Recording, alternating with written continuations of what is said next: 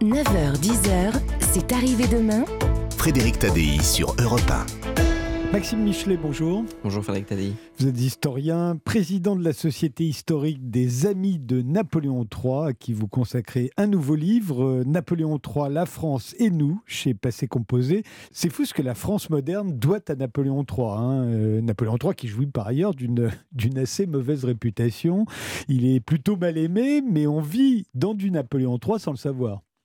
Alors vous avez dit le terme euh, idoine, c'est celui de modernité. Alors non seulement le terme est forgé euh, sous le Second Empire, et il est vrai que la grande dynamique principale de ce règne, c'est la modernité. On pourrait même dire que Napoléon III est dans quelque sorte le prince de la modernité, modernité sociale, modernité économique, modernité politique, même si souvent on a du mal à s'imaginer qu'un qu'un régime décrit comme un despotisme de carnaval puisse être euh, parfois l'antichambre de nos modernités institutionnelles à nous. Alors venons-en à, à la manière dont, dont Napoléon III euh, nous influence encore aujourd'hui. La, la présidence de la République, revue et corrigée par le général de Gaulle, euh, c'est très inspiré de Napoléon III, hein, d'où l'opposition de François Mitterrand à l'époque, hein, qui parlait de coup d'État permanent. Tout à fait. La filiation n'a jamais été revendiquée par le général de Gaulle lui-même, mais les opposants du général de Gaulle, eux, ne s'y sont pas trompés. Et au premier rang, en effet, euh, François Mitterrand. Le général de Gaulle avait conscience d'avoir cette filiation. Euh, il le dit notamment dans ses mémoires d'espoir, lorsqu'il rétablit le suffrage universel direct pour l'élection du président de la République. Il évoque dans son discours le terme de plébiscite. Et dans ses mémoires d'espoir aussi, il évoque le terme de plébiscite, qui est euh, clairement marqué de l'héritage euh, bonapartiste. Mais c'était pas un despote, hein, euh, Napoléon III, dites-vous. La puissance impériale à l'époque procède de la souveraineté du peuple. C'est lui, au fond, c'est Napoléon III qui apprend aux Français à voter. Tout à fait. Alors pour reprendre un terme de Pierre Rosanvallon, le Second Empire est une démocratie illibérale. Euh, pour faire simple, le peuple dans cette démocratie consent mais ne délibère pas. Il délègue sa souveraineté, il délègue son pouvoir, mais il ne participe pas à la délibération des grandes décisions. Mais le peuple est là euh, tout le temps. C'est lui qui est le fondement de la légitimité du pouvoir. Euh, L'empereur a toujours la possibilité d'y faire recours. Il y a des élections législatives organisées régulièrement. Et en effet, Et au suffrage universel, Et au donc les suffrage femmes, les universel. femmes ne votent pas, mais tous les hommes suffrage votent. universel masculin euh, au Xe siècle, naturellement. Mais il y a des élections régulières qui vont petit à petit habituer les Français à ce geste euh, du vote, à ce geste du droit de vote. Et puis n'oublions pas que la fin du Second Empire est devenue une véritable démocratie. La campagne de 1869 législative est une vraie campagne politique, démocratique, libre. Et le référendum du 8 mai 1870, remporté magistralement par Napoléon III, est un référendum libre. C'est aussi l'une des choses qui a pu justifier la puissance, la violence de la légende noire, c'est que l'empereur a été populaire et soutenu par les Français du début à la fin de son règne. C'est une époque où la France fait entendre sa voix euh, et le son de ses canons, hein, il faut bien le dire, euh, à la fois dans la marche de l'Europe, euh, que ce soit en Crimée ou en Italie, et dans la marche du monde, hein, en Syrie, en Chine, en Cochinchine, au Mexique, où ça a été un désastre, en Amérique du Nord même, en Algérie, évidemment, qui, est qui était devenue déjà une colonie sous Louis-Philippe. Le- L'empereur Napoléon III va se consacrer à redonner à la France toute sa place, non seulement en Europe et dans le monde. Pour cela, il va essayer de détruire l'organisation internationale issue de la défaite de son oncle, tout de même, rappelons-le, le congrès de Vienne, et qui est un Son ordre oncle Napoléon de son Ier, oncle. Napoléon Ier, bien sûr. Et euh, rappelons que cet ordre international issu du Congrès de Vienne était un ordre des légitimités royales et monarchiques contre les droits des peuples. Et Napoléon III, lui, va se faire le champion du principe des nationalités. Il va notamment aider, par exemple, la Roumanie euh, à devenir euh, indépendante. Alors après, on, on s'étonnerait du coup qu'un grand défenseur du principe des nationalités envoie des troupes au Mexique, par exemple, pour établir une monarchie euh, latine au Mexique. Mais là, ça rentre dans un cadre plus général qui peut être assez visionnaire de la part de Napoléon III. Rappelons que l'expédition du Mexique a été entreprise dans l'optique de créer un contrepoids au Mexique face à la puissance émergente des États-Unis. Déjà en 1862, Napoléon III considère que l'émergence de la superpuissance américaine peut demain déséquilibrer le monde et qu'il faut qu'il y ait une forme d'équilibre au sein du continent américain. Il avait tout de même un peu de vision politique internationale. On continue de parler de Napoléon III, euh, qui ne cesse de nous surprendre, hein, puisqu'on l'a longtemps oublié. Euh, juste après une pause, euh, Maxime Michelet. 9h, 10h, c'est arrivé demain. Avec Frédéric Tadei sur Europe 1. Maxime Michelet est historien, il publie Napoléon III, La France et nous chez Passé Composé. On ne cesse de le dire, le Second Empire, c'est d'abord une période de modernisation de la France. Euh, on rattrape le retard, au fond, que l'on a pris sur la Grande-Bretagne euh, sous le Second Empire. Un des éléments les plus euh, parlants de ce retard rattrapé, c'est l'un des, des, symboles les plus vibrants du Second Empire, c'est le chemin de fer. En 1851, lorsque le Second Empire commence, euh, la France, pour un territoire euh, deux fois plus grand quasiment que la Grande-Bretagne, a 3500 km de chemin de fer. La Grande-Bretagne en a 10 000. Donc trois fois plus. trois fois plus pour un territoire quasiment deux fois plus petit.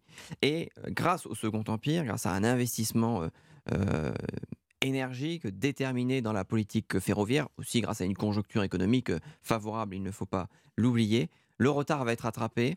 Cinq ans après, en 1856, il y a déjà 8000 km de chemin de fer. À la fin du règne, 17 000 km de chemin de fer. C'est ce qui va permettre ensuite, d'ailleurs, à la Troisième République d'étendre le réseau ferroviaire français qui permet de desservir jusqu'au plus petit chef-lieu de canton. À la fin du euh, règne, euh, le nombre de voyageurs par, le réseau ferroviaire a été décuplé et franchi les 100 millions de voyageurs par an. Il développe euh, les chemins de fer, la marine, euh, le réseau routier. Euh, il est passionné par le progrès technique, Napoléon III. Il modernise les outils de production. Il encourage l'industrialisation, le commerce. Il réforme le système bancaire.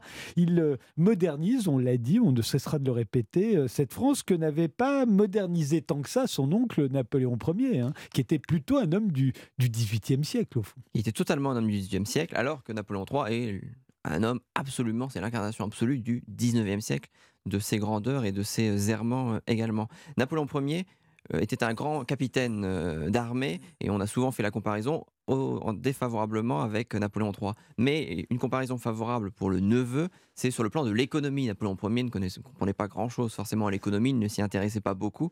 Napoléon III, lui, c'est un vrai souverain qui va s'investir dans les politiques économiques. Le PIB de la France va quasiment doubler, va passer de 11 milliards à 20 milliards euh, durant le règne de Napoléon III. Et vous le citiez, le système bancaire dans lequel nous vivons est en grande partie euh, né sous le Second Empire, la Société Générale, le Crédit Lyonnais, la CIC, euh, toutes ces banques naissent sous le Second Empire et l'idée de, de, décloisonner la banque pour qu'elle ne soit plus seulement le lieu des grandes fortunes, un peu d'ailleurs averse au risque, mais permettent de mobiliser aussi des plus petits épargnants. Oui, parce que c'est tout le volet du progrès social, en fait, que vous développez dans votre livre, Maxime Michelet, que j'ignorais personnellement. Il change énormément de choses, euh, Napoléon III. Et, alors, en ce moment, on parle beaucoup de la retraite, mais la retraite à 60 ans pour les agents de l'État, pour les fonctionnaires, c'est Napoléon III. Et à 55 ans pour les métiers les plus pénibles. Ça ne concerne à l'époque que les fonctionnaires. Hein.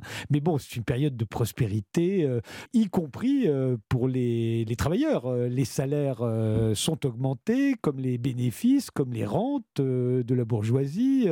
L'exception, c'est peut-être le prolétariat qui souffre tout de même beaucoup, hein, comme le raconte Émile Zola dans Germinal, dans l'Assommoir, dans Gervaise ou dans Paubouille. Alors, comme les salaires augmentent plus rapidement que les prix durant tout le Second Empire, le niveau de vie général des Français s'est augmenté. Mais en effet, vous le disiez, il y a une véritable volonté de progrès social chez Napoléon III, qui est une volonté qu'il a depuis toujours. On ne peut pas l'accuser de euh, machiavélisme ou d'opportunisme sur ces questions-là. Dès les années 30 et 40, 1830, 1840, il écrit dans ses écrits de jeunesse euh, qu'il veut réformer le système social français. Vous le disiez, c'est lui qui va mettre en place les premiers véritables systèmes de retraite pour les fonctionnaires à 60 ans, 55 ans pour les métiers pénibles. C'est aussi, c'est aussi un élément de notre actualité euh, très récente. C'est lui qui accorde aussi le droit de grève en 1864 euh, aux ouvriers. Il va aussi d'ailleurs aider le monde syndical à s'organiser. Il gracie euh, les euh, premiers euh, leaders syndicaux qui contreviennent à la loi. Il libéralise le droit de réunion. Il remet même la Légion d'honneur à trois ouvriers qui ont été participés à la fondation de l'Internationale ouvrière à Londres. Donc l'image que nous donne la légende noire euh, d'un souverain, d'un despote un peu carnavalesque, un peu ridicule, euh, qui ne s'occupe que de ses maîtresses et qui a laissé la France s'abîmer euh, dans la fête impériale jusqu'à la débâcle finale, c'est une légende noire absolument faussée, menteuse, qu'il faut mettre de côté. C'est pour ça qu'il faut assumer l'idée de réhabiliter Napoléon III le terme de réhabilitation n'est pas forcément très populaire chez les historiens, mais la réhabilitation, c'est annuler une condamnation. Et chez Napoléon III, pour le coup, il y a une condamnation très forte.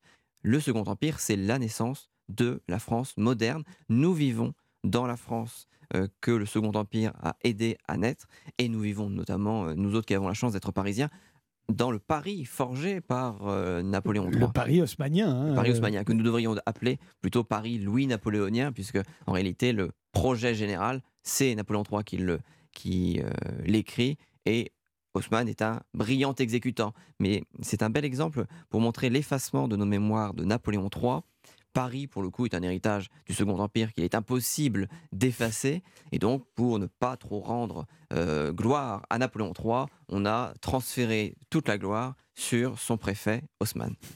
Napoléon III, La France et nous, euh, c'est signé Maxime Michelet et c'est paru chez Passé Composé. Merci Maxime Michelet. Merci à vous.